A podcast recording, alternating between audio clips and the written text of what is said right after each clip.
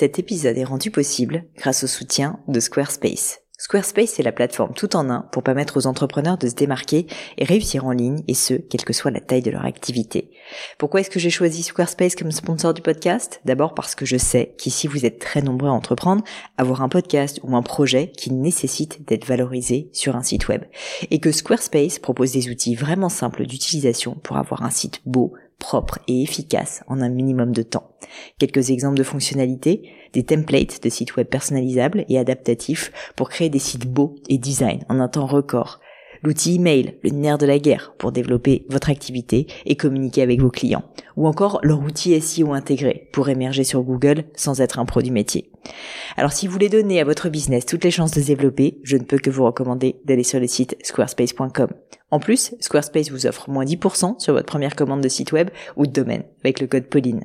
N'hésitez pas et rendez-vous sur squarespace.com, code Pauline.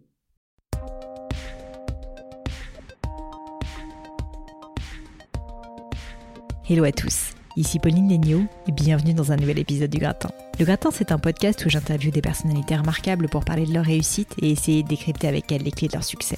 On évoque tout autant leurs principes de vie, leurs trucs, leur alimentation, leurs rituels, le sport, leur philosophie même. Et mon objectif, vous l'aurez compris, est de vous aider à progresser, à retirer de chaque épisode au moins un enseignement, j'espère, peut-être plus, afin que vous puissiez devenir la meilleure version de vous-même. Comme vous le savez, aujourd'hui, tous les contenus que je produis pour le gratin sont entièrement gratuits et financés par mon temps, mon énergie et mes deniers personnels. C'est un vrai investissement que j'adore faire, je dois vous dire. J'adore le faire au quotidien, mais malgré tout, si tout ce travail vous apporte quelque chose, peut-être qu'il vous a permis de réfléchir ou d'apprendre également, eh bien le meilleur moyen de m'aider à l'heure actuelle, c'est de parler simplement du gratin autour de vous, à vos amis, sur les réseaux sociaux, de vous en faire les ambassadeurs, quoi. Et puis aussi une petite note ou un avis sur iTunes. Vous le savez, je vous le dis à chaque fois, c'est pénible, mais franchement, ça m'aide énormément. Donc n'hésitez pas à soutenir le gratin et à en devenir les ambassadeurs gratinés. Allez, j'arrête avec ça et passons à mon invité du jour. Aujourd'hui, je suis avec Caroline Tellier. Caroline qui est directrice générale de PayPal France je pense que peu de personnes ici ne connaissent pas PayPal, mais je vais quand même vous redire ce que c'est. C'est un site qui permet à des particuliers ou entreprises d'envoyer et de recevoir des paiements en ligne de manière sécurisée.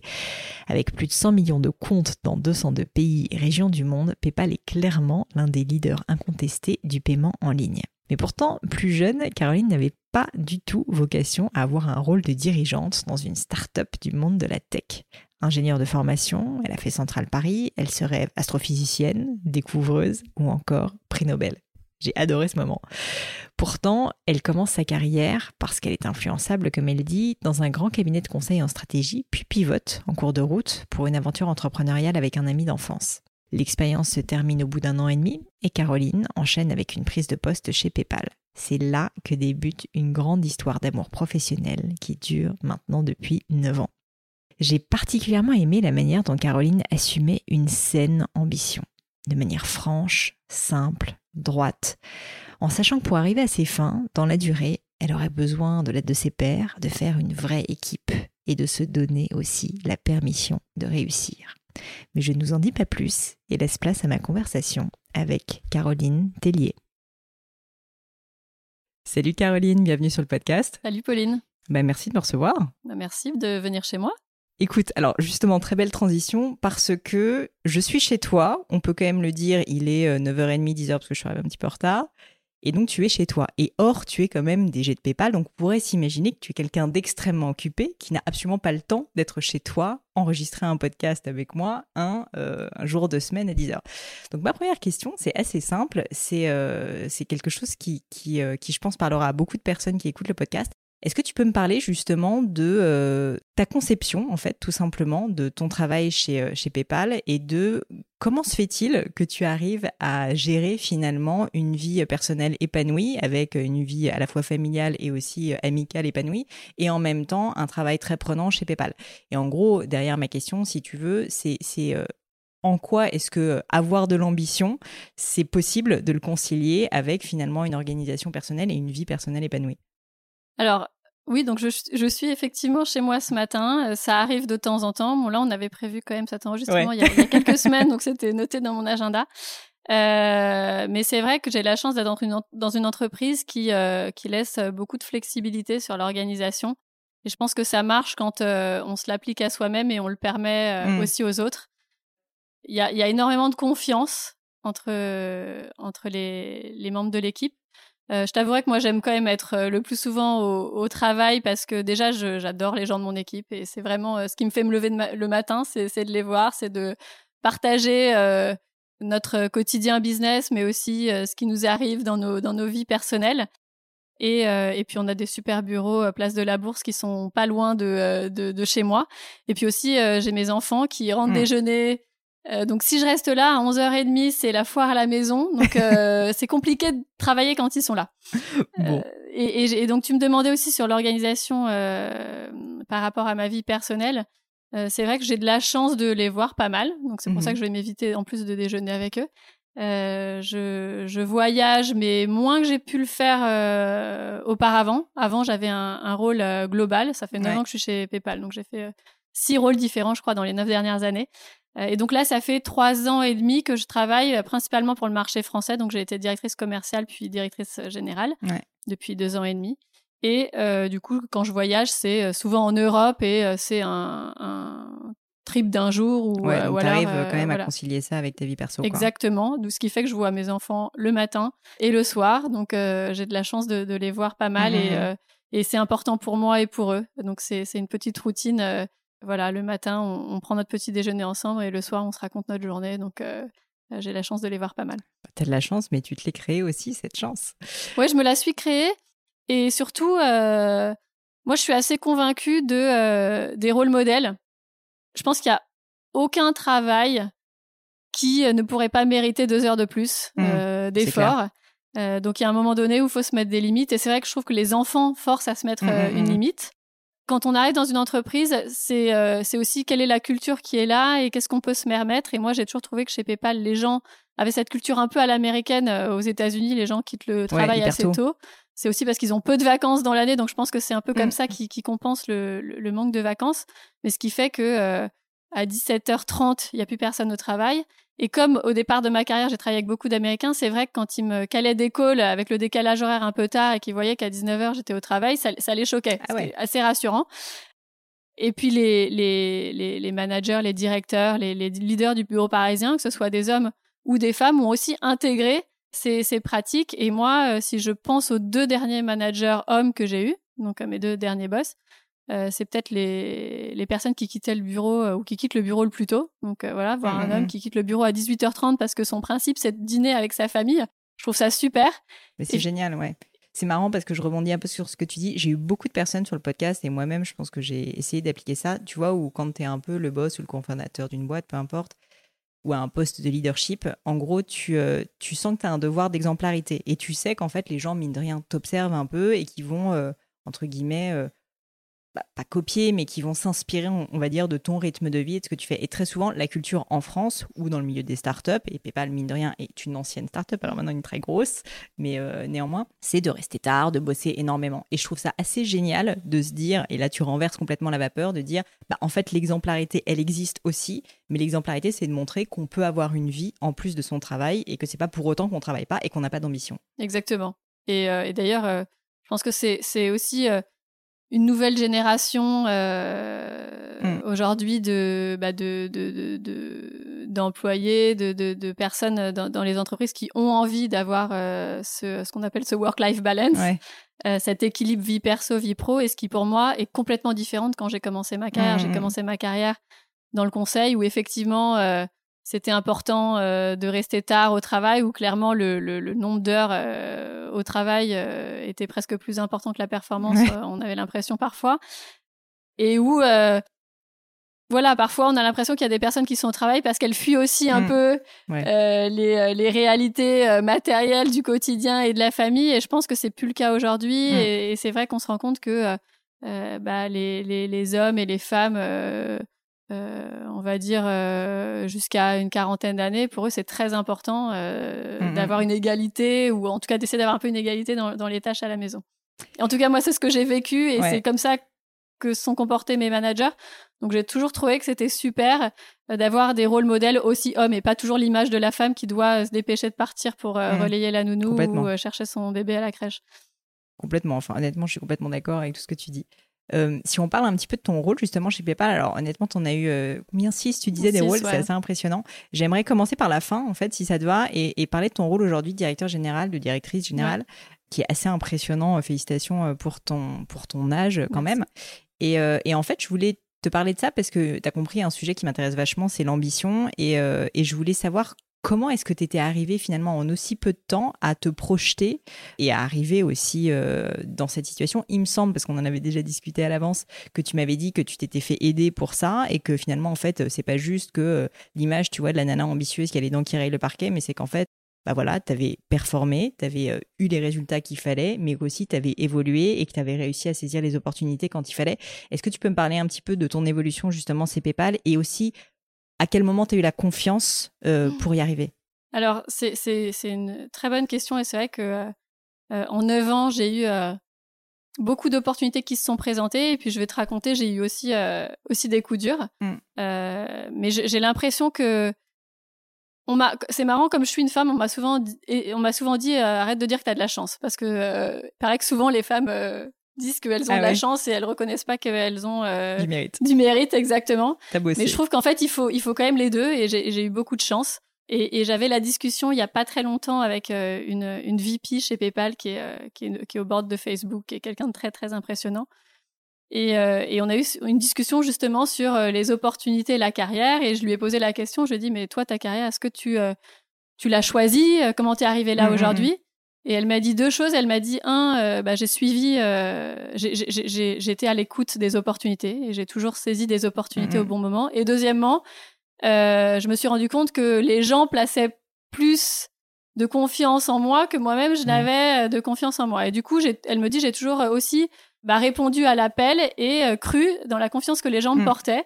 Et, et, et, je pense que d'une façon ou d'une autre, ça se rapproche un peu aussi de, de ce qui m'est arrivé chez PayPal. Donc, pour te parler peut-être euh, de, de, cette transition, parce que donc je te disais, j'ai passé cinq ans dans l'équipe produit et là j'ai évolué euh, assez naturellement. Euh, il y avait voilà plein de nouveaux produits différents qui arrivaient chez PayPal, puis j'ai aussi lancé moi-même des produits, donc j'ai mmh, repris mmh. des équipes, mais on va dire rien de, de particulièrement exceptionnel. Et puis il y a quatre ans, bah, PayPal s'est séparé d'eBay. Ça a été un moment mmh. un peu important pour l'entreprise avec des grosses réorganisations. Et à ce moment-là, ils ont décidé que les personnes qui avaient des rôles produits en région, bah, euh, finalement, le, le, contenu, leur job devait évoluer. Et je me suis retrouvée dans une situation où j'ai perdu toute mon équipe. Je reportais, voilà, du jour au lendemain, je reportais à une de mes pères euh, en Angleterre, ce qui me, ce qui me ravissait pas particulièrement.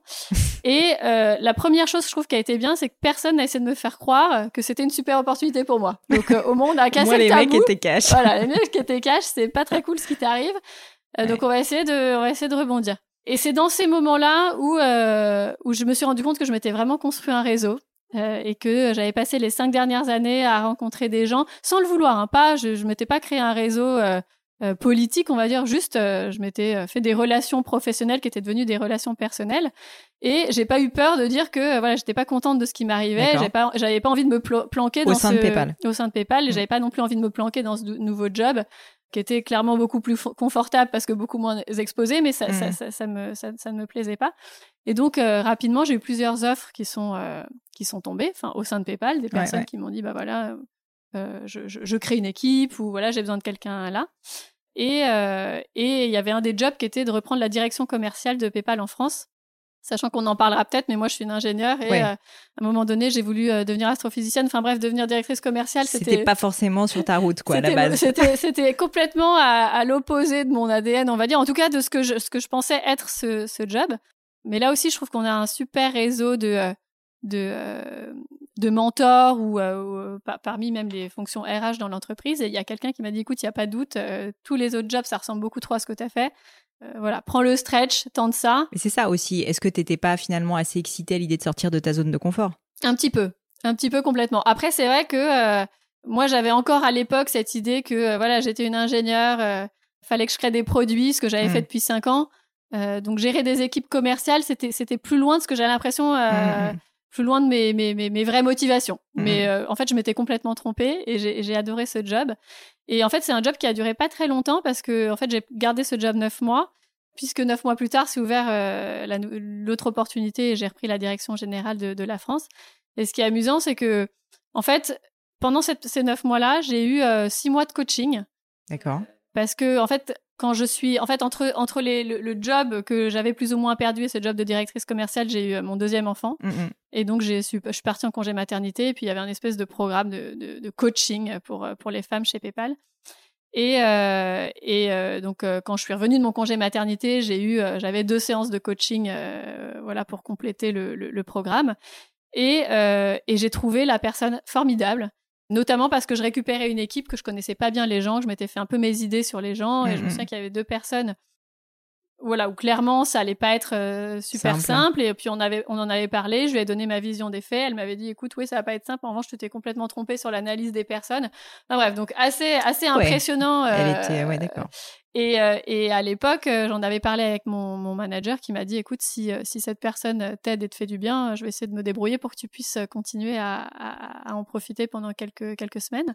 Et si c'est pas indiscret, je suis désolée de t'interrompre, c'était du coaching normalement de management, on va dire, ou c'était plus pour ben, réfléchir à ta carrière, à ton évolution? C'était quoi le mandat, on va dire, de base?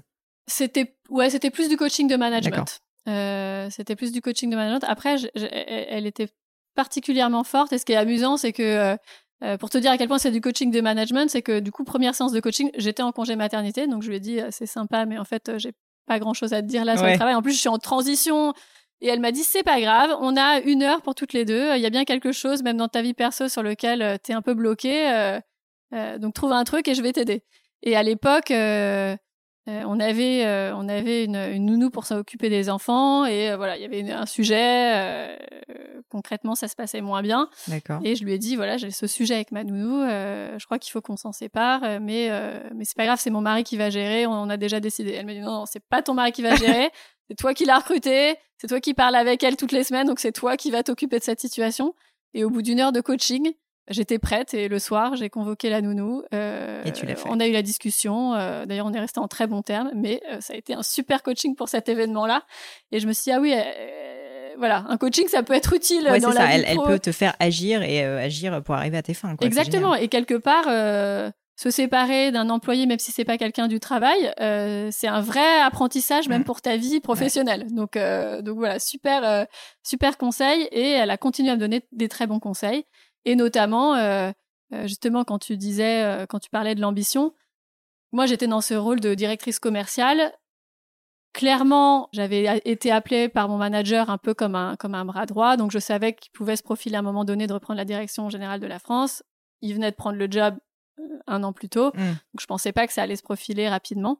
Et puis je m'en sentais pas spécialement capable parce que je, en fait, je, on se crée toujours aussi une image des personnes qui nous inspirent. Et moi, j'ai mm. l'impression qu'il était toujours extrêmement euh, concentré, focus sur son business. J'ai l'impression qu'il avait des journées où jamais il détournait la tête euh, du boulot, alors que moi, euh, j'avais toujours l'impression d'avoir à gérer voilà le, le, le, le, problème de la nounou, le problème du pédiatre, le problème de euh, des courses parce que euh, il manque euh, de quoi faire le dîner le mmh, soir. mmh, mmh, et et puis aussi mes amis voilà tel ami qui m'appelle parce que tel souci bah je suis désolée j'ai plus envie de répondre à mon ami que gérer un énième problème au travail. Donc je me suis dit en fait je crois que j'ai pas assez le, le focus. Et et en fait à un moment donné on avait des des bah on avait le directeur enfin le VP Europe qui était de passage à Paris et du coup, j'en ai parlé à cette coach et elle m'a dit super timing, il faut absolument que tu lui dises que c'est toi la prochaine euh, directrice générale de la France.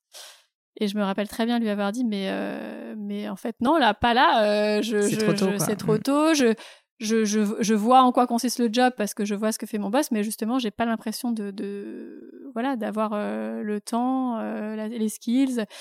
Et elle m'a dit, c'est pas grave, l'outcome de ta discussion, ça doit être ça. Il faut que tu lui dises, il faut que tu lui mm. dises ça. Euh, et, effectivement, j'ai réussi à, lui placer dans la conversation. Et donc, euh, deux mois plus avoir tard. une pression monumentale quand même sur les épaules. Enfin, j'imagine que bon, tu, tu, tu, devais quand même te sentir un peu légitime parce que déjà pour y avoir pensé, c'est que voilà, et puis c'est le cas effectivement. Mais, euh, mais quand même, c'est vrai qu'on n'a pas l'habitude d'aller demander un job, et je pense que c'est une erreur, à son boss. Et comment tu t'y es pris? C'était quoi ses conseils, si c'est pas indiscret? Bah, en fait, le conseil, euh, c'était juste, euh, il faut, parce qu'elle m'avait dit, ça tombe très bien, tu as pris ce job il y a pas très longtemps. Mm. Effectivement, c'était un peu un grand écart par rapport à ce que tu as fait avant. Donc, tu vas juste leur expliquer que tu as pris ce stretch pour apprendre euh, des nouvelles choses et que pour toi, c'était la corde à ton arc qui te manquait pour mm. reprendre un pays. Donc finalement, euh, voilà, l'histoire assez simple, mais c'est vrai que parfois c'est compliqué de, euh, de passer un message auquel tu crois pas complètement. Donc voilà, il fallait que je, il fallait que je le dise de façon super assertive et convaincue. Mais bon, voilà, elle m'a super préparée. J'ai réussi à le dire et voilà, on a une, une demi-heure de discussion, donc ça n'a pas été l'essentiel de la discussion, mais j'ai réussi à le placer à la fin de la conversation. Et ce qui est amusant, c'est que donc j'ai ce poste deux mois plus tard, et euh, au détour d'une conversation encore quelques semaines plus tard, j'en reparle avec euh, ce, ce, VP européen qui me dit, tu sais, euh, si tu m'avais pas dit ce jour-là que c'était toi la prochaine directrice générale et que quelqu'un d'autre me l'avait demandé, bah probablement que je l'aurais donné à la personne qui me l'avait demandé. Donc, à nouveau, elle voulait pas me dire que euh, j'avais pas les compétences, mais elle voulait juste me dire qu'à un moment donné, il faut aussi provoquer sa chance. Bah, bien sûr. Euh, Puis montrer que tu as le leadership de le faire aussi, parce que tu entres dans un rôle de leadership. Donc là, ça montre que euh, tu assumes, que tu as confiance en toi, que tu veux y aller, que tu as de l'ambition. Enfin, je pense qu'il faut pas aussi juste attendre voilà, que la chance te tombe dessus. Et là, tu l'as saisi clairement. Et c'est là où je pense que quand tu, quand, tu, quand tu dis quelque chose comme ça, clairement, la personne en face, elle se dit que tu as confiance en toi. Mm. Donc, euh, c'est là aussi où. même si en fait, au fond, t'étais. ouais, même si au fond, t'étais. voilà, y a une machine à laver dans ton ventre. Mais euh, je pense que ça, par rapport au conseil que m'a donné cette euh, haute vice-présidence américaine, je pense, que parfois, il faut voir ce que l'image que tu projettes mm. aussi. Et si les gens te font confiance, alors il n'y a pas de raison que tu, tu, puisses pas te faire confiance mm, à toi-même. Complètement. Enfin, je pense que c'est un excellent conseil que tu viens de donner. Euh, je voulais parler de ton job du coup et de ton rôle exactement. Qu'est-ce que ça signifie? Parce que c'est un mot euh, directeur général, directrice générale qui fait un peu rêver. On se dit c'est bah, l'image projetée quoi. C'est ce que tu disais à l'instant de toi-même pour euh, ton ancien boss. Concrètement, qu'est-ce que tu fais? Quelle est ton quelle est ton voilà quelle est ta, mission chez PayPal? Alors ma mission et, ça, ça c'est un c'est un je pense une vraie caractéristique de PayPal. juste peut-être en introduction, on m'a toujours dit chez PayPal en fait, la façon de juger si tu as été euh, successful dans ton dans ton job, c'est euh, de faire euh, six mois plus tard, six mois plus tard, six mois après la prise de job le bilan pour voir si tu as fait oublier la personne qui était là avant toi dans le job. Tout ça pour dire que le job, la définition du job, elle n'est pas complètement gravée dans le marbre. Mm. Et que moi, j'aime bien la notion de il faut savoir choisir des batailles. À nouveau, on disait, euh, voilà, on peut toujours bosser deux heures de plus par jour. Ouais, bien sûr. On, pourrait bosser euh, trois jours de plus dans une semaine. À un moment donné, il faut juste trouver ses priorités. Et, et ça, je trouve qu'on a une vraie liberté euh, chez PayPal de définir ses priorités, de définir les projets sur lesquels on a envie de travailler. Bon, ensuite, PayPal, il faut savoir que c'est quand même une grosse entreprise. Maintenant, on est 20 000 employés. C'est sûr. On a bientôt 300 millions de clients. 10 euh, millions de clients actifs en France, donc on est, euh, on est, on est une grosse entreprise. Et un autre conseil qu'on m'a donné, c'est ne casse pas le jouet. Hein. Tu, euh, les gens savaient que j'aimais bien avoir des idées, voilà, que j'avais cet un esprit un peu créatif, mais on m'a dit attention, il y a quand même un, jouet qui, fonctionne très bien, donc on va quand même. La priorité, c'est de faire en sorte que ça continue à bien fonctionner et qu'on travaille sur l'existant. Et ensuite, effectivement, on peut s'amuser à réfléchir mmh. à, à, des nouvelles choses. Donc, dans les trois, quatre dernières années, moi, mon rôle, ça a été de continuer à faire grandir PayPal euh, en France. Mmh Donc, on est passé de 7 millions de clients actifs à 10 millions. Donc, principalement des consommateurs, puisqu'on a un petit peu moins, euh, enfin, on a quelques centaines de milliers de, marchands, mmh mais euh, voilà, la plus grosse partie sont, des consommateurs, comme, comme toi et moi. Et clairement, ça n'a pas été facile parce que comme, comme ces grosses boîtes américaines, souvent, tu as un peu un, on appelle ça un playbook, mais voilà, tu as un peu une recette. Ouais, une recette qui, que tu dois dérouler. Voilà, que tu déroules et que tu appliques dans tous les pays. Et en fait, la recette de PayPal, euh, pendant longtemps, ça a quand même été eBay. Ouais. Puisque euh, pendant longtemps, euh, bah, les gens étaient finalement achetés. Voilà, PayPal était le moyen de paiement obligatoire mm-hmm. sur eBay. Donc, PayPal avait énormément d'avantages pour les consommateurs et je pense que voilà c'était c'était c'était une super chose de pouvoir payer avec PayPal avec toutes les garanties que PayPal propose aux consommateurs mais euh, la vérité, c'est que voilà, il n'y avait, y avait pas le choix. Donc du coup, euh, ça nous a permis de recruter des consommateurs de mmh façon euh, c'est simple quoi. Ouais, voilà, c'était, c'était, en fait, ça, ça, ça, ça venait un peu mmh. tout seul. Et, et le, la contrainte qui est en France, c'est que eBay a jamais eu la, la force et le pouvoir mmh en France qu'il a pu l'avoir dans, dans d'autres pays. Donc il a fallu qu'on réfléchisse à du coup, voilà, comment craquer un peu cette acquisition consommateur. Et on a, euh, on a fait des choses un peu différentes. Donc nous, on a misé en France sur le, le P2P. On a été un des premiers pays à remiser sur l'envoi d'argent entre particuliers mm. euh, et à rendre ce, ce, service gratuit. Donc aujourd'hui, sur les 10 millions, il y a plus de 3 millions de, de, clients qui s'envoient de l'argent, qui utilisent PayPal pour s'envoyer de l'argent. On a aussi parlé sur la, cagnotte. Donc voilà, la cagnotte, c'est quand même un produit qui est assez bah, qui, est, qui, qui, est, connu dans le marché français. Il y a des services concurrents. Donc, nous, mmh on, est, on a une cagnotte qui est aussi complètement gratuite. Donc, en fait, ce choix aussi de euh, diversifier vos produits. diversifier les produits, de rendre certains produits gratuits en se disant, bah, c'est aussi une façon d'habituer des clients parce que peut-être que euh, tu fais plus de remboursement à tes copains que tu achètes. Euh, tu fais d'achat e-commerce dans, dans un mois ou dans une année. Voilà, c'est une façon d'habituer les gens. Et ensuite, ces gens habitués vont aussi continuer à utiliser PayPal pour leurs achats e-commerce. Mm, mm. Donc, il y a eu un vrai enjeu sur faire grandir cette base, euh, l'habituer, parce que la mission de PayPal euh, au global, c'est de démocratiser les services financiers. Donc, c'est de faire vraiment de PayPal un service du quotidien. Voilà, comment aussi euh, trouver des nouveaux usages. La plateforme de marque de PayPal. Exactement. trouver des nouveaux usages du quotidien. Donc, travailler beaucoup plus avec tout ce qui est secteur alimentaire, secteur voyage. Donc voilà, donc on a on a percé des nouvelles des nouvelles industries. Et voilà, le gros de l'équipe PayPal en France, c'est une équipe commerciale. Oui, j'allais dire, c'est assez commercial finalement. C'est très commercial. Mm. Et donc, il y a aussi ce joie qu'il faut pas casser. Donc, le sujet, c'est aussi comment on continue à, à, préserver et à faire grandir la relation avec nos commerçants historiques. Hein. On travaille en France avec 70% des gros commerçants, euh, euh, que ce soit Cdiscount, la Fnac, mm. euh, Rakuten, La Redoute, et j'en passe. Et, et ces gens-là, bah, mine de rien, ils voient des nouveaux moyens de paiement arriver sur le marché. Donc, c'est comment on, on arrive à, à solidifier cette relation. Oui, et à rester euh, dans, dans, la tête des gens. Quoi. Exactement, à rester dans la tête des gens, à continuer à leur prouver qu'on délivre de la valeur. Et moi, mm. ça a été un de mes gros sujets aussi quand je suis arrivée sur la France, c'est euh, c'était de, de, de m'intéresser à cette valeur qu'on apporte à ces e-commerçants, qui n'avait jamais vraiment été quantifiée. Et je pense qu'au bout d'un moment, bah, c'est quand même important de la quantifier quand tu es un service premium. Et en fait, je me suis aussi rendu compte que certains e-commerçants avait peut-être perdu aussi un peu confiance dans le service. Euh, et, et, et, donc ma mission, ça a été vraiment de reconstruire ces relations de confiance, euh, redémontrer le pouvoir du service. Et c'est là où j'ai remis un peu ma casquette d'ingénieur. Et je me suis dit, il y a, voilà, il y a forcément une équation facile qui explique ce que PayPal apporte à un e-commerçant sur les ventes qu'il va mhm. faire avec PayPal. Euh, et donc, on a travaillé avec nos équipes analytics pour vraiment démontrer. Le quantifier, quoi. Voilà, quantifier, et, pitcher notre histoire d'une façon un peu différente pour recréer la confiance euh, avec des arguments euh, voilà logiques, euh, mathématiques. Mais je trouve ça hyper intéressant ce que tu dis parce que souvent on oppose le marketing, le commercial et le côté ingénieur ou data. Et en fait, sincèrement, en réalité, pour être un bon commercial, il faut avoir quand même bah, un vrai produit à vendre auquel tu crois et qui sert à quelque chose. Sinon, en fait, c'est quand même très très difficile. Tu peux pas être un bon commercial. Donc le fait que vous ayez travaillé sur non seulement le discours, mais en fait concrètement qu'est-ce que ça signifie derrière et quelle valeur ça apporte. Enfin, c'est euh, absolument génial comme conseil parce que c'est vrai que beaucoup de gens essayent et là j'essaye toujours de tirer un petit peu, tu vois, le, le, fil vers euh, comment est-ce que ça peut être applicable pour les auditeurs. Mais au final, souvent les gens se disent ouais, il faut que je sois plus commercial, il faut que je sois vendeur, etc. Si tu as des arguments vraiment solides derrière, c'est très très difficile en fait d'être un bon commercial. Donc je pense que ce que tu as fait c'est génial, c'est de repartir en fait de la base, à savoir aller tirer quels sont les vrais arguments concrets qui apportent de la valeur et ensuite oui, tu peux dérouler le playbook et être un vrai bon commercial. Et c'est très intéressant ce que tu dis parce que ce dont je me suis rendu compte, en fait tout ça on l'a fait pour nos commerçants, euh, pour, euh, pour vraiment adhérer à notre proposition de valeur. Mais je me suis rendu compte que le, le, le, premier impact, il a été sur nos commerciaux, justement. Ah et, euh, et qu'en fait, tu ah, vends pas un service si t'es pas convaincu. Ouais.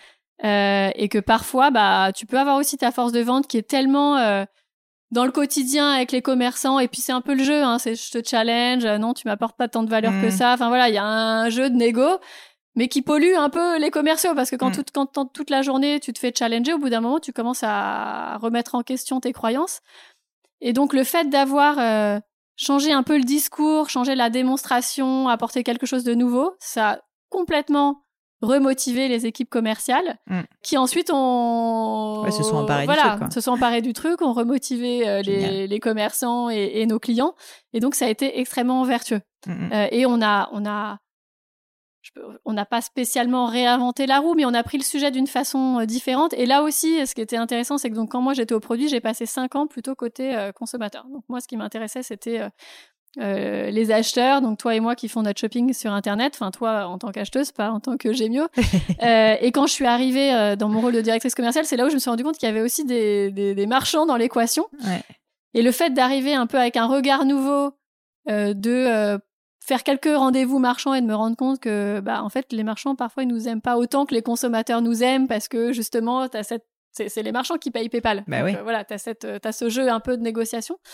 Ça m'a permis de prendre le sujet peut-être un peu différemment par rapport à ce qu'il avait été pris avant et surtout de euh, mettre mon fil consommateur. Mmh et tout ce que j'avais appris des consommateurs, finalement, un marchand, qu'est-ce qu'il souhaite? Il souhaite des consommateurs. Donc, leur permettre aussi de mieux comprendre les consommateurs et leur expliquer pourquoi un consommateur choisit PayPal et qu'une transaction PayPal, bah, mmh. c'est une transaction euh, qui euh, se serait pas fait euh, sans PayPal, souvent. Voilà, ça a permis de donner autre chose. Mmh, et, ça aussi, je pense que c'est un truc, pour revenir sur PayPal, qui est, qui est, très impressionnant dans l'entreprise, c'est les, les, mouvements entre départements. Et je vois des gens tous les jours switcher du marketing au commercial, à la finance, au produit. Et, et en fait, c'est presque un, un, une façon je trouve, de, euh, de... de... déciloter en fait les différentes parties. Parce que c'est vrai qu'on se rend compte souvent dans les boîtes et même des petites entreprises, franchement, que tu as le service marketing qui est en guéguerre avec le service financier ou technique en général. Exactement. Enfin, et c'est vrai que, et d'ailleurs, le rôle souvent du directeur général, c'est de faire marcher un peu tout ça ensemble. Mais s'il n'y a pas de confiance, s'il n'y a pas en fait une compréhension qu'on est là pour tous travailler ensemble euh, vers un but commun, et ça peut paraître évident, mais c'est rarement le cas en fait. Euh, donc je trouve que c'est une super idée de faire euh, transiter en fait les, les, les, les on va dire les, bah, les employés quoi dans différents services. Exactement. Et, et, pour rebondir un peu sur euh, tes questions de, de conseils concrets. Mm. À plus petite échelle, on a essayé aussi de, de faire se parler plus les services en créant un programme de, de shadowing. Donc, en gros, on, on permet à des employés, ça dure deux ou trois mois, de passer beaucoup de temps avec la personne de son choix dans un autre service. Ah, c'est top. Et les deux personnes doivent faire, euh, doivent jouer le jeu. Donc euh, la personne qui accepte de se faire. Euh, tu te fais mentorer en gros par par quelqu'un d'un autre service. Exactement. Et, et, et l'idée c'est c'est un mentoring léger. Donc l'important c'est de passer du temps ensemble et juste de peut-être préparer quelques réunions. En fait, il y a un minimum d'heures à passer ensemble sur sur deux ou trois mois et, euh, et, de, et de permettre à, à, quelqu'un d'assister à, des réunions un peu clés dans mm. ton, dans ton job.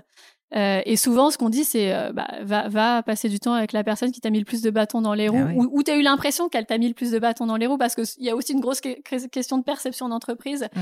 où euh, moi j'avais quelqu'un qui disait euh, arrêtez de critiquer, commencez à collaborer. Mm. Et c'est assez vrai, souvent tu as l'impression que les gens te mettent des bâtons dans les roues, que c'est personnel alors que ça n'a rien à voir. C'est qu'on a tous des objectifs différents. Nous, on se rendait compte mm. que euh, voilà, notre équipe finance était euh, incentivée sur un certain objectif, l'équipe commerciale sur un objectif différent, ce qui fait que voilà, il y avait euh, parfois des, des, conflits.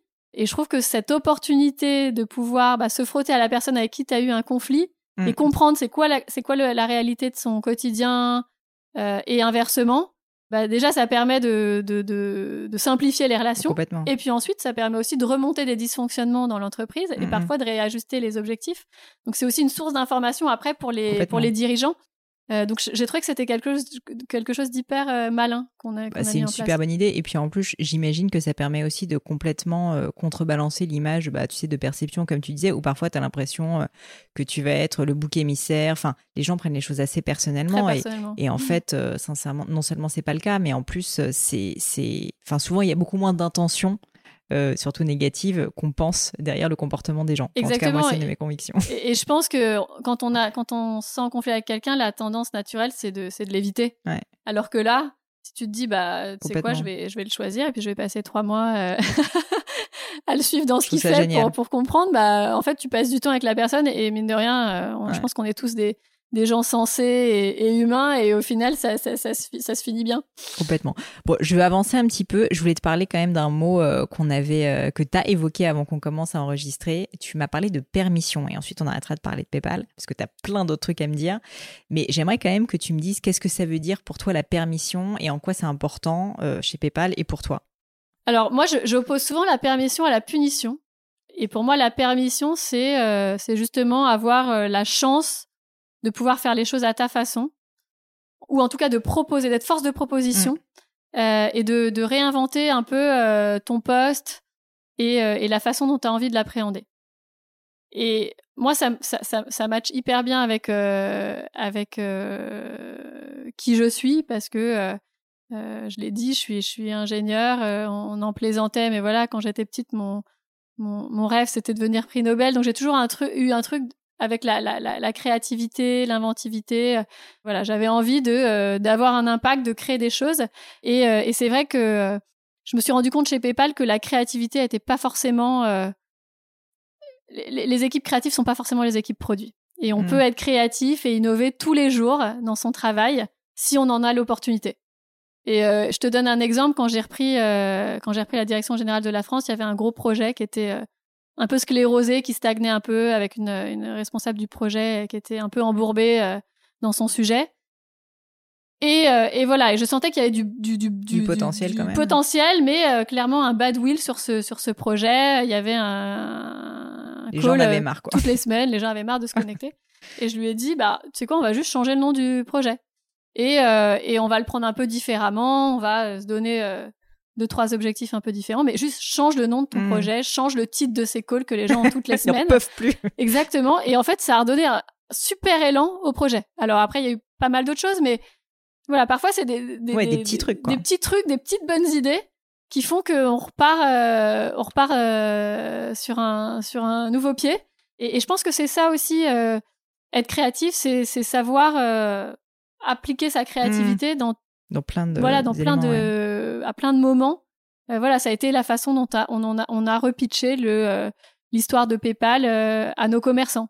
Ouais ben on va pas on va pas changer le service. Qu'est-ce qu'on fait? On, offre de, des meilleurs taux de conversion à nos commerçants mais si on le dit de façon différente mmh, mmh. peut-être que les gens vont nous écouter de façon différente. Et ça ça a été un vrai une vraie révélation pour moi le fait que la créativité, elle, elle s'applique au quotidien en fait. Oui, et que tu n'es pas obligé de faire un prix Nobel et d'être euh, dans de la recherche fondamentale pour être créatif, et qu'on peut aussi euh, peut-être faire des, avoir un plus grand impact parfois avec des tout petits changements que euh, via un projet, tu vois, qui va mettre six mois, qui va être hyper complexe. Et il faut se forcer à être créatif un peu au quotidien. Oui, exactement. Et, et, quand j'étais quand j'étais au produit, je me rappelle, et ça aussi c'était une, une belle leçon de permission.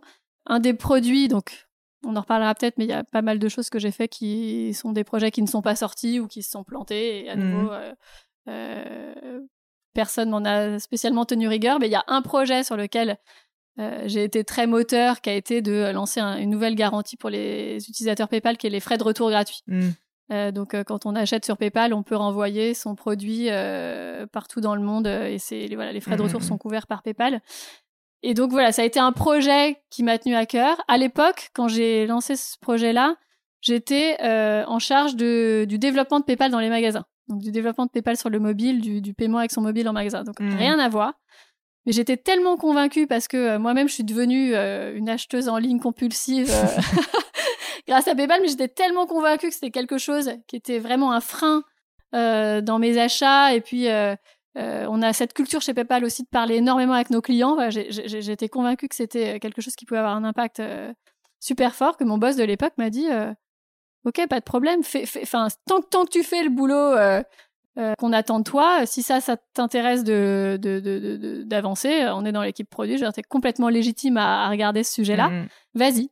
Et du coup, j'ai fait ça avec une autre équipe business qui regardait tous les sujets cross-border, donc comment favoriser les échanges euh, euh, d'argent et les transactions entre personnes dans des pays différents, et notamment le fait de pouvoir retourner en Chine gratuitement ça à iPhone, je pense que c'est une, une, vraie valeur ajoutée. Donc eux étaient hyper intéressés. Mm. Et donc on a fait ça ensemble en plus de, euh, de, ma mission sur le, le mobile, et, et ça extrêmement bien marché. Bah, c'est d'ailleurs ça euh, qui, a fait aussi que tu as eu la légitimité. Exactement. C'est vraiment un projet qui, euh, qui, euh, bah, qui me colle encore à la mmh. peau aujourd'hui.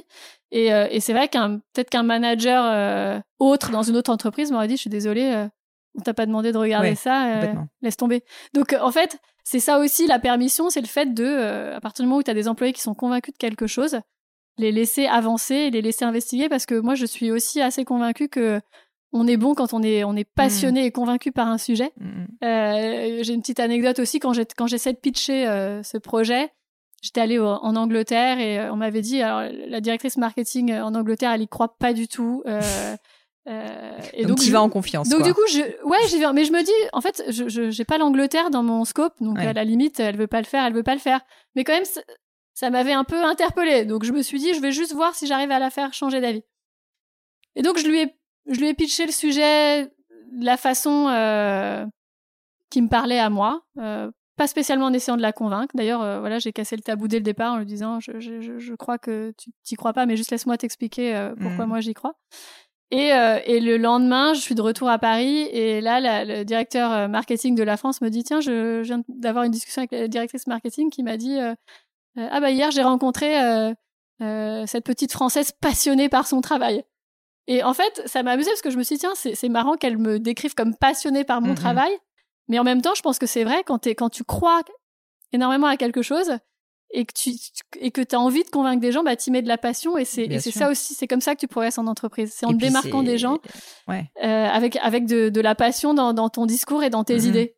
Et puis même, c'est aussi comme ça que tu convaincs, je pense. Enfin, tu vois, la passion, elle est quand même communicative. Et je pense mmh. que quand elle voit quelqu'un d'aussi emballé euh, que toi, qui raconte, qui y croit, enfin, ça donne quand même plus envie d'y croire que si tu étais arrivé en mode je fais mon job juste et euh, tu crois pas, euh, tu le dis un peu d'une manière lambda, quoi. Exactement. Mmh. Et donc, je pense que effectivement, quand on a, quand on a quelque chose auquel on croit et que c'est conforté mmh. par, par des données ou des feedbacks clients, il faut pas hésiter à pousser parce que je suis je, suis convaincue que c'est comme ça qu'on réussit dans son job. Que de conseils, Caroline, merci beaucoup. Écoute, j'aimerais quand même parler un petit peu du reste euh, de, la vie de Caroline Tellier, pas que de PayPal quand même. Euh, donc, tu m'as évoqué le fait que tu étais euh, ingénieur de formation.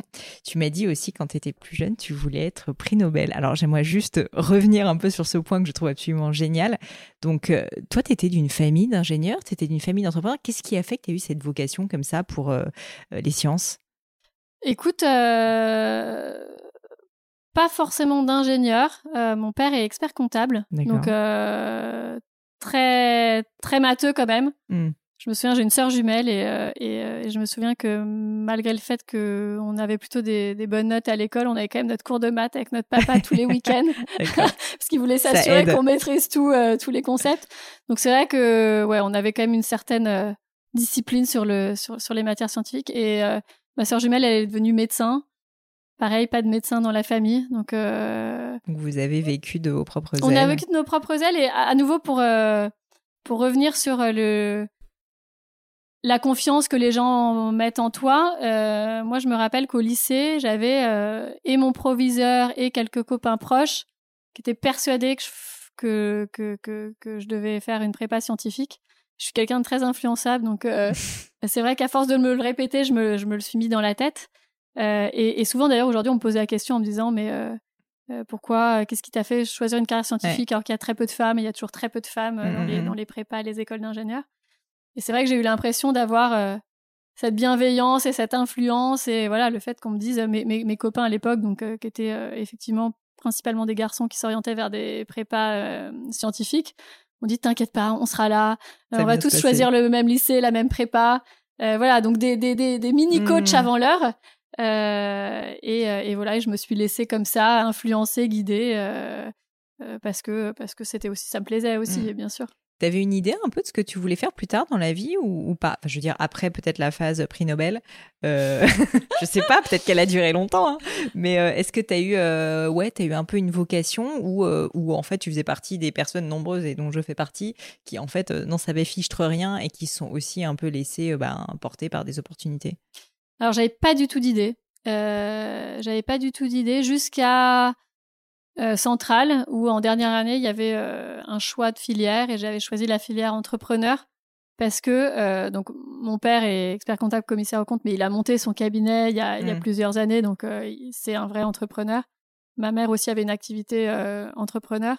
Donc j'avais un peu ce modèle familial et cela dit c'était quoi? Il y a, il y a bonne ouais 15 16 ans euh, je pense que les startups n'étaient pas autant à la mode qu'aujourd'hui, mais on commençait quand même à, m'en parler.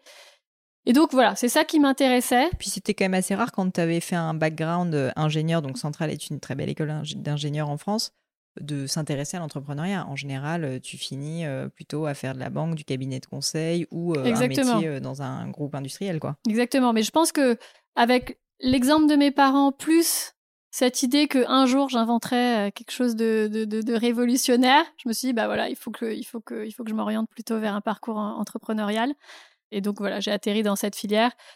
À la fin de la filière, j'avais pas l'idée révolutionnaire, j'avais pas non plus l'équipe, euh, parce que c'était ça aussi le jeu de l'année, c'était soit soit tu trouves une bonne idée, soit tu trouves la bonne personne mm. euh, avec qui partir sur un projet, et j'ai pas coché ces cases. T'as jamais envisagé de, bon, t'avais pas l'idée non plus, mais de, de, bosser toute seule sur un projet? Tu voulais nécessairement t'associer? Ouais, je voulais nécessairement m'associer, et là, pareil pour euh, parler des influences familiales, je pense que le fait que d'avoir une sœur jumelle et d'avoir mm. passé les 20 premières années de ma vie euh, en binôme avec quelqu'un fait que je suis quelqu'un de pas du tout solitaire, donc je me voyais vraiment pas me lancer seule.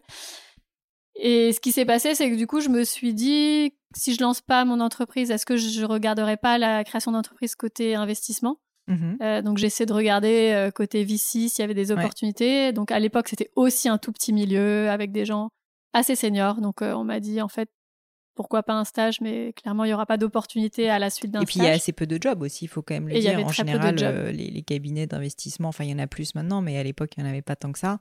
Ils sont 3-4, enfin, en tout cas, dans le milieu VC, donc de l'investissement dans des startups, c'est quand même, euh, il n'y a pas énormément de monde. Exactement. Mm. Euh, et du coup, bah, je suis arrivée chez Bain, parce que cabinet de conseil, parce que beaucoup d'autres camarades d'école euh, postulait dans le conseil et que euh, on m'avait on m'avait aussi convaincu que c'était pas euh, c'était pas un choix par défaut. Mmh. Le conseil c'est quand même très business et c'est vrai que quand on a fait une école d'ingénieur, parfois c'était aussi une école. Voilà, exactement. C'était mmh. c'était vraiment une école de business et c'est comme ça que je l'ai pris. Et t'as aimé ton donc t'arrives chez Bain, tu tu deviens donc consultante. T'as fait ça combien de temps? T'as fait ça quelques années, je crois, quand même. Hein J'ai fait ça presque cinq ans. Cinq ans, ah oui.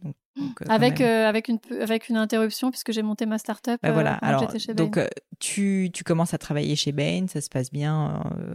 si tu es resté 5 ans, j'imagine que ça se passe bien. Qu'est-ce qui a fait qu'à un moment donné, tu te dis, là j'ai un job qui est bien sous tout rapport, tout se passe bien, mais en fait, ça me titille encore mmh. de garder voilà, ce projet entrepreneurial, enfin, cette envie de se lancer. Comment ça se fait qu'elle est restée et, et comment ça s'est passé concrètement? Donc il y, y, a plusieurs choses.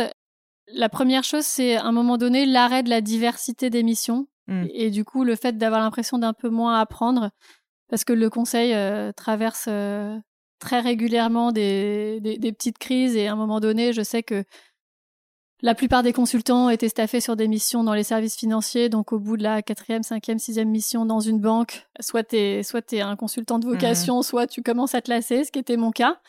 Première chose. Deuxième chose, j'ai aussi un peu le mal de euh, en quoi je suis différente des autres en fait parce que je mmh. trouve que dans le conseil qui est un qui est un super métier mais on, moi j'avais j'avais un peu l'impression qu'on était tous interchangeables et j'avais l'impression d'avoir été un peu dépossédée de mes mes, mes spécificités euh, personnelles. Donc euh, il y avait une espèce bah, de. C'est d'ailleurs un peu le jeu du conseil. Enfin, Exactement. tu peux être staffé sur telle et telle mission, il y a des expertises, mais enfin, globalement, tu es censé euh, juste être bien sous tout rapport. Exactement. Euh, donc voilà, il y a les mercatos. sur chaque mmh. mission, on prend qui Tiens, un tel est malade, donc on va mettre un tel. Et au bout d'un moment, c'est vrai que c'est compliqué de savoir ce qu'on fait mieux que les mmh, autres. Mmh, et, et, je sais que ça, ça, ça, ça, ça me pesait, de me dire, mais en fait, qu'est-ce que je sais faire de mieux que les autres? Et donc c'est à ce moment-là où euh, où je me suis dit. Je suis bah, désolée de t'interrompre. Qu'est-ce que tu faisais mieux que les autres ou qu'est-ce que tu fais mieux que les autres J'ai pas eu la réponse dans le conseil. Honnêtement, je n'ai pas eu la réponse. D'accord. Euh, et c'est pour ça que je me suis dit bah je vais je vais en fait je vais faire un grand écart. Du coup, je vais essayer de retourner dans un domaine très très scientifique. Et il se trouve qu'à l'époque, je me posais énormément de questions métaphysiques, donc je me suis dit, l'astrophysique, c'est parfait. L'astrophysique. Euh, ça va permettre de combler mes, euh, mais euh, j'adore mes velléités euh, scientifiques plus ça va répondre à mes questions euh, existentielles, existentielles. Et, et, du coup j'ai commencé à me donc à me mettre dans des bouquins d'astrophysique à, essayer de voir un peu les filières mais tes, collègues de conseil devaient te voir mais comme une folle furieuse. Une folle furieuse. Ouais alors je sais pas si je leur en parlais, parlais à tous. En tout cas j'en ai bien parlé à ma famille et, euh, et en fait, euh, ça, ça, a été vite avorté comme projet parce qu'à l'époque, j'avais donc on m'a fait rencontrer euh, différents types de personnes. Euh, déjà, on m'a expliqué que j'étais un peu vieille, donc j'avais 25 ans, et que du coup, j'allais devoir un peu reprendre un cycle avec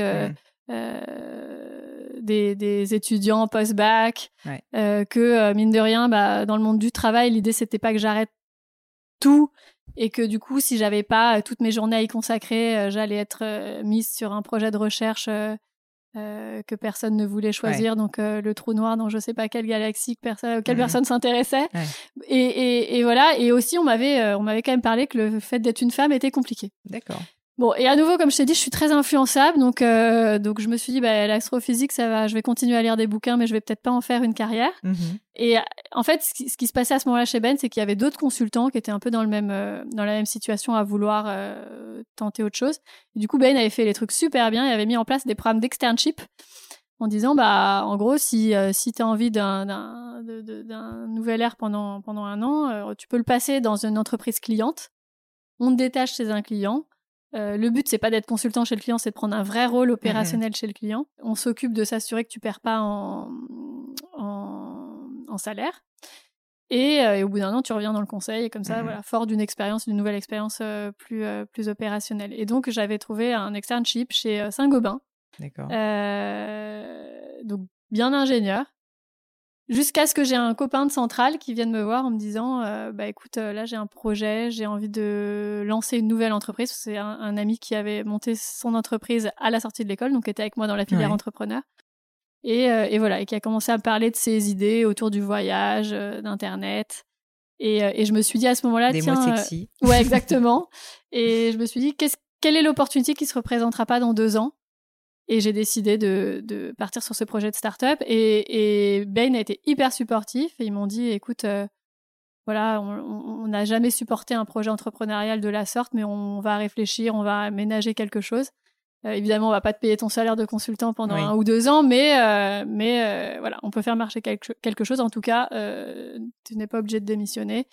Et... Génial, quoi, parce que tu peux te lancer dans un projet entrepreneurial, mais tu as le backup de dire si ça marche pas, au pire, je peux retourner chez Bain. Exactement. ce qui est à double tranchant. Voilà. En fait, sur le coup, ça, je pense que sur le coup, ça m'a permis de prendre la mm. décision. Mais un ou deux ans plus tard, probablement que ça a été une des raisons qui a fait que, euh, que je revienne chez, chez Bain.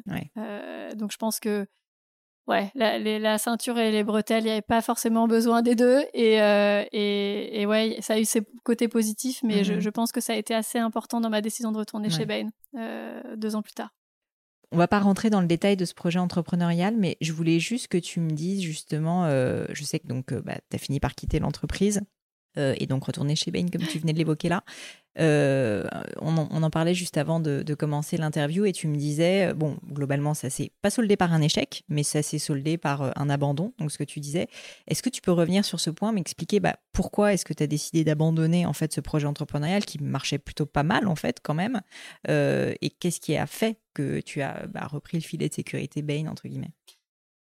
Alors, il y a eu plusieurs choses. la première chose, ça a été bah, je pense les conditions dans lesquelles on s'est associé avec euh, avec euh, mon associé euh, qui est qui est un qui est un très bon ami.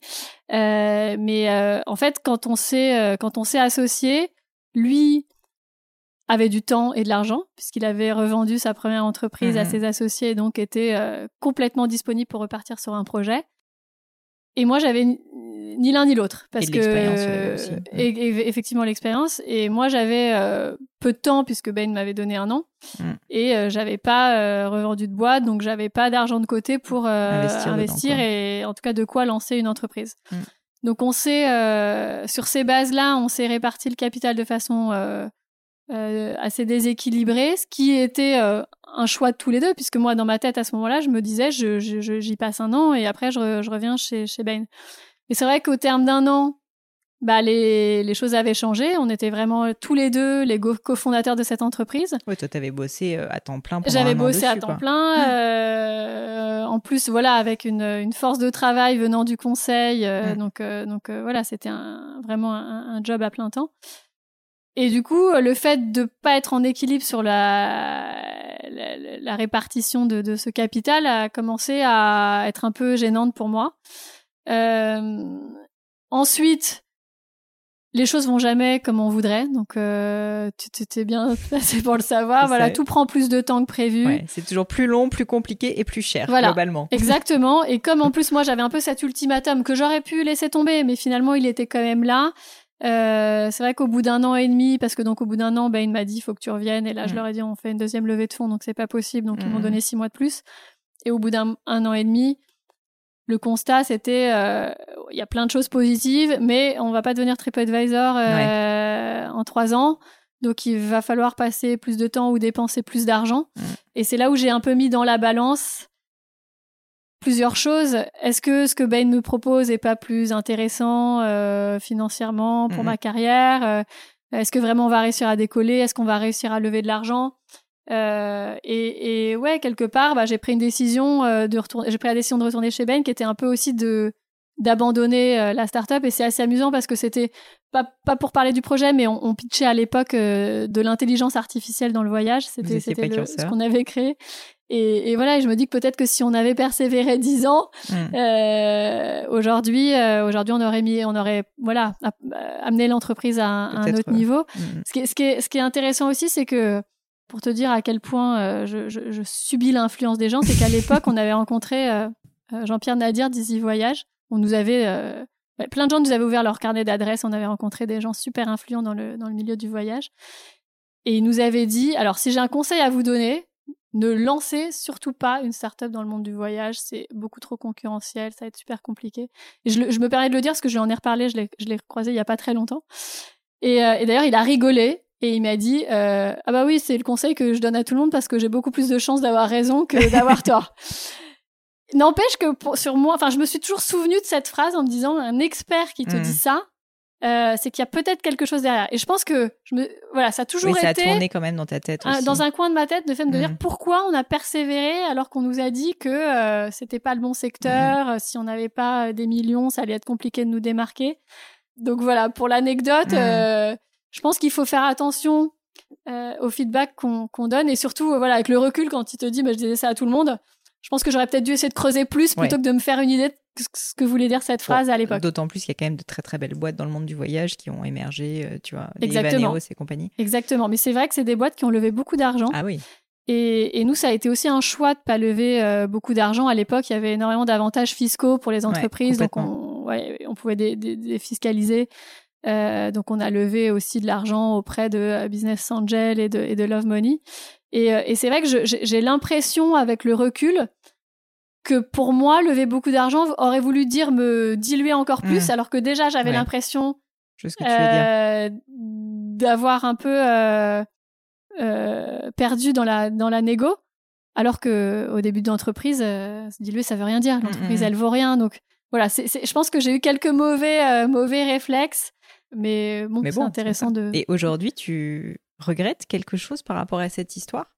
Alors, je regrette pas du tout parce que, euh, parce que déjà, ça a été un an et demi euh, fantastique où. Euh, bah déjà, j'ai mis le pied dans ce secteur, hein, dans, le, dans, dans, le web, dans, dans l'Internet, dans l'e-commerce. Et, et, je sais que on est venu me chercher chez PayPal grâce à cette grâce à cette expérience. Mmh. Ensuite, on a fait des choses super. On avait des partenariats avec avec des, des, des, grandes entreprises. Alors, on en a raté certains, mais voilà, on travaille avec Transavia à un moment mmh. donné. Je regardais, euh, je suis, je suis tombée sur un, un, vieil email il n'y a pas très longtemps. On avait atteint 70 000 euh, visiteurs uniques par, par, par mois. Mmh. Euh, donc, on arrivait à générer de l'argent. Donc, en fait, ça a quand même été une entreprise mmh. incroyable. On a recruté des gens. Moi, ça a été mes premières aussi premières expériences managériales. Et, et je pense que j'ai adoré. Je pense que je l'ai, cette fibre entrepreneur. Donc, ça a été super ce qui est, ce qui est intéressant, c'est que souvent, je, je, je, parle aussi de PayPal comme euh, ma deuxième expérience entrepreneuriale, un peu réussie, notamment quand je parle des frais de retour euh, gratuits. Pour moi, ça a été euh, la deuxième, la deuxième expérience de startup dans la grande startup ou dans le grand groupe, où il a fallu que bah, j'aille convaincre, je mm. trouve de l'argent, je fasse développer, je je, je, prouve les résultats, je le vends. Enfin, voilà. Donc, j'ai aussi, j'ai aussi tiré pas mal de leçons que j'ai pu réappliquer ensuite dans un contexte assez privilégié. Et finalement, entre pouvoir lancer sa, son entreprise sans avoir démissionné de Bain, la deuxième expérience de monter sa startup dans le cadre de l'entreprise, c'est un, autre modèle un peu hybride qui a beaucoup plus fonctionné pour moi. Donc, euh, mmh, mmh, mmh. Euh, on parle aujourd'hui beaucoup des intrapreneurs et je pense que j'ai eu la chance d'avoir cette expérience. Bah, c'est sûr, c'est sûr, c'est sûr que ça t'a aidé. Je voulais pour terminer, euh, parce que je, le temps passe, le temps passe, euh, j'ai encore plein de questions pour toi. Je voulais te parler de questions un petit peu plus personnelles. J'aime bien sur la fin, voilà, te demander des, des choses qui t'ont marqué. Et notamment, est-ce qu'il y aurait une peur que tu as eue? Quelle a, quelle a été l'une de tes plus grandes peurs Et est-ce que tu l'as surmontée? C'est pas une question facile. je trouve que c'est intéressant de d'essayer de comprendre. Voilà, si ça peut être professionnel, ça peut être personnel, ça peut être un autre sujet. Bah, pour revenir sur ce qu'on a dit, je pense que, en tout cas dans ma vie professionnelle, la prise de mon, de mon poste alors que je me sentais pas mmh. prête a été euh, a clairement été une peur. je comprends. Euh, et je pense que la chance que j'ai eue, c'est de, c'est de garder le même manager mmh. euh, entre le poste d'avant et, ce poste-là. Et souvent, on dit que quand on, quand, on, quand on a une rupture un peu dans, dans, dans sa vie professionnelle et qu'on change, voilà, on a un changement dans sa carrière, euh, soit il faut garder euh, le domaine de l'entreprise, soit il faut garder des gens, mais je pense qu'à un mm. moment, il faut garder des repères. Et pour moi, les repères humains sont extrêmement importants. J'ai besoin de travailler avec des gens qui me font confiance et, euh, et en qui je fais confiance. Et, et je pense que c'est vraiment important cette notion de confiance qui va dans les deux sens. Et voilà, et je pense que ce qui m'a aidé à surmonter cette peur, c'est le fait d'être entouré de gens qui, qui, qui m'ont mm. fait confiance. Et à quel moment est-ce que tu as senti que bah, tu commençais à voilà, avoir tes appuis, tes repères et que tu... Est-ce qu'il y a eu un moment dont tu te rappelles qui, où tu as passé justement cette peur et que tu l'as surmontée? Après les premiers mois, certainement, où tu te disais, oula, comment est-ce que je vais y arriver? Bah, je pense que du coup, la, cette coach m'a pas mal aidée. Parce que, du mmh coup, elle a, dû, elle a dû me coacher peut-être les deux premiers mois après ma prise de job. Et euh, en fait, je pense que les plus grosses décisions qu'on a dû prendre, ça a été des décisions euh, sur des, des, des, personnes de l'équipe, mmh euh, des décisions RH. Et le fait d'avoir un peu sa vision externe, ses conseils, le support de, de, de mon boss m'ont aidé. Et à partir du moment où je me suis retrouvée avec une équipe que j'avais choisie ou pas, mais en tout cas pareil, où la confiance marchait dans les deux sens. Euh, là, je me suis sentie prête pour, mmh, mmh, euh, mmh. pour euh, affronter tous les défis. et, et, c'est vrai que pour moi, l'équipe est, est, extrêmement importante. Est-ce que tu aurais une maxime ou des mots de sagesse que tu aimerais nous partager, en plus de tous les mots de sagesse que tu nous as déjà partagés? Bah, Sans transition, on a, on a une maxime qu'on se, qu'on se répète souvent chez PayPal, c'est compagnie companies don't do, don't do things, people do. Uh-huh. Et, euh, et, en fait, ça n'a jamais été aussi vrai que dans les trois dernières années que j'ai vécues. Parce que, euh, parce que j'ai géré une équipe, parce que j'ai géré des partenaires. Mm. Et je me rends compte qu'au-delà du business, qu'on crée, c'est des, des, relations euh, mm. humaines et des relations personnelles. et que quand on a une bonne relation et à nouveau une bonne confiance, on, peut, on peut réussir pas mal de choses dans, dans le business. Et, et sur ma route, j'ai rencontré des gens super durs en ego ou euh, où, j'ai eu l'impression que euh, voilà, ce qui, les, ce qui leur importait, c'était euh, c'était justement l'impression d'avoir gagné, mais, mais d'être les seuls gagnants. Et en fait, moi, je me suis rendu compte que c'était pas du tout ma conception du business. Et pour moi, ma conception, c'est vraiment d'avoir deux gagnants. et d'ailleurs, souvent, tant que tant que j'ai pas, tant qu'on n'est pas deux gagnants, je mmh continue la négo. Je m'assure aussi à la fin d'une négo que euh, de dire merci et qu'on me dise merci parce que souvent les gens nous disent ah bah vous auriez quand même pu encore faire un peu d'effort et je leur dis mais vous vous mmh. rendez pas compte tout ce qu'on a fait, euh, l'énergie qu'on y a mise et, et, et, et souvent t'entends un merci mmh. Et c'est là où tu te dis, bah voilà, ça y est, là on a, que je le fais, voilà, là, là, là on a, on a atteint un objectif mmh. commun. Ouais, et puis en plus tu me disais, euh, tu me disais aussi que pour toi, euh, les relations, le fait euh, d'avoir bah, tes amis proches, mais même de s'être créé aussi des amis finalement dans le monde professionnel, et pas un, réseau juste, tu vois, de, de, connaissances, mais vraiment des personnes que tu connais, qui compte pour toi et pour qui tu comptes aussi. C'est quelque chose qui a fait que tu t'es vachement développé et je trouve ça euh, déjà super et, très intéressant parce qu'en fait se rendre compte que euh, le monde professionnel et le monde personnel nous enrichissent et que c'est certainement aussi un peu comme tu le disais, euh, c'est tes mots, ces personnes-là sont un peu tes petits coachs. Exactement. Donc je pense que ça, rejoint un petit peu ce que tu disais précédemment. Et, ce qui m'amuse parfois, la, la façon dont je jauge à quel point la relation est devenue personnelle, c'est quand le week-end, euh, je reçois un appel d'un euh, dirigeant d'un grand site e-commerce qui me dit, en fait, j'ai fait un achat en Chine avec PayPal, mon colis est coincé ou j'ai reçu le, mauvais produit. Un peu trop personnel, là. ouais, mais en fait, euh, voilà, tu deviens un peu le service client VIP. Je vois bien, t'inquiète pas. je suis, je suis ravie de les aider. J'ai le même problème. C'est à charge de revanche. Complètement. encore quelques petites questions. Elles sont pas faciles, mais Franchement, c'est hyper intéressant, donc merci beaucoup. Est-ce qu'il y a quelque chose que tu croyais qui serait complètement impossible? Et en fait, ça s'est avéré assez simple à faire, à découvrir, à comprendre, je sais pas euh, bah peut-être que peut-être que je peux te parler un peu de ma, ma prochaine aventure qui se profile. Avec plaisir. Parce que euh, donc là, euh, voilà, ça va faire bientôt trois ans que je suis sur ce poste et on m'a proposé une opportunité aux États-Unis. Hmm. Autant j'ai voyagé pour mes pour mes jobs, même quand j'étais chez Bain, j'ai fait une mission quasiment un an en, en Turquie à Istanbul, mais je euh, je peux pas dire que j'étais installée là-bas. J'ai mmh. passé ma semaine, parfois quelques week-ends, mais j'étais à l'hôtel. Enfin, j'avais pas, mmh, j'avais mmh, pas fait ma vie là-bas, j'avais pas un compte en banque là-bas. Euh, donc c'est vrai que j'ai jamais eu vraiment d'expérience euh, d'expat, et c'est pas non, c'était pas forcément un projet de, famille. Et du coup, là, on travaille sur un, projet d'expatriation aux États-Unis. À New York. À New York. donc voilà, tu vois ça, il y a six mois, je t'aurais dit impossible. Euh, c'est pas dans les plans, euh, c'est pas forcément une envie. Ouais, tant au niveau perso que pro, j'imagine pas simple à organiser. Exactement, euh, même pour les enfants. et pour autant, on s'est dit, allez, on y va, on se jette. C'est pareil, voilà, c'est une opportunité, c'était pas prévu, mais il n'y a pas de raison de pas le faire. Donc, euh, donc euh, voilà, je croise les doigts, je touche du bois. Hein, Mais a priori, euh, c'est la prochaine aventure. Trop bien, j'ai hâte d'en entendre parler. Tu seras à nouveau invité sur le gratin. Avec plaisir. Et la dernière question que j'aime bien poser, c'est les livres que tu recommandes le plus autour de toi ou vraiment un livre qui t'a marqué, que tu aimerais nous partager? Alors, je vais te parler d'un livre que j'ai lu cet été. C'est un petit clin d'œil à, à, mon directeur commercial. Francis, qui euh, m'a souvent parlé de ce livre qui s'appelle euh, Outliers. Mmh.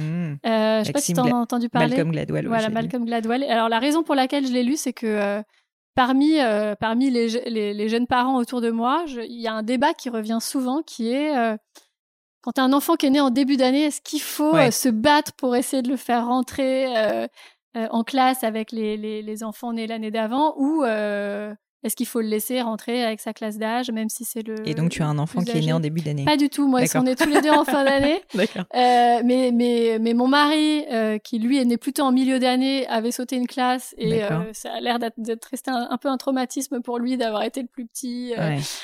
donc, c'est vrai que c'est souvent un débat. Mm-hmm. Et, et ce qui est intéressant dans ce livre, au-delà de, de, plein d'autres choses, c'est que tu as un premier chapitre qui montre que, en fait, les, les enfants qui sont nés en début d'année et du coup, voilà, qui ont été euh, bah, les plus âgés euh, de leur classe euh, et souvent les plus développés, sont aussi ceux qui ont du coup reçu le plus d'attention mmh. et qui ont fait des parcours exceptionnels. Et c'est surtout vrai dans le milieu sportif, mmh. où du coup les, les, les, les enfants un peu plus âgés bah, ont des meilleures performances physiques. donc, vont avoir des entraîneurs qui vont s'intéresser plus à eux, plus investir sur eux. et, voilà, quand on regarde, il y a, y a, y a un il y a des, des, données qui sont sans équivoque où on regarde euh, les meilleurs sportifs euh, de je sais plus quel sport, mais on voit qu'ils sont tous nés euh, entre le 1er janvier et le 1er février de leur année. Donc c'est assez amusant. Et, en fait, du coup, je l'ai lu pour ça en me disant je vais lire le premier chapitre et j'ai trouvé que c'était extrêmement bien écrit et, très sympa à lire. Et en fait, c'est un livre sur le, sur le succès. Donc c'est écrit par ce, ce journaliste canadien, journaliste au, New Yorker qui, qui vit aux États-Unis et qui parle beaucoup de succès et notamment on parlait tout à l'heure de chance et qui dit bah en fait euh, euh, quand on regarde les destins exceptionnels de euh, des Steve Jobs, Bill Gates et, et beaucoup d'autres, clairement il y avait une intelligence un peu un peu exceptionnelle, mais il y avait aussi des contextes. Voilà, ces gens qui ont eu la bonne opportunité mm. au bon timing et qui ont eu beaucoup de chance. Mm. Et, euh, et, je trouve que c'est ça désacralise un peu aussi tous ces personnages.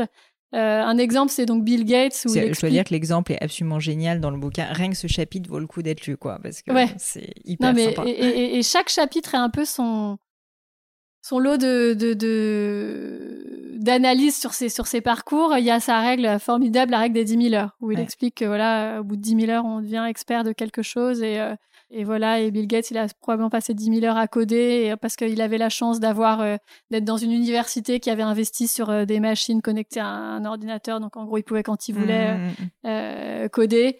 Et, et, et, c'est drôle parce que du coup, j'ai lu aussi euh, à la suite de ça, des, des écrits sur ce, sur ce livre avec mm. euh, voilà, des, des, des, blogs euh, où tu as des gens qui disent bah, En fait, moi, 10 000 heures, ça me paraît pas tant être la fin du monde. Et tiens, je mets le compteur à zéro aujourd'hui.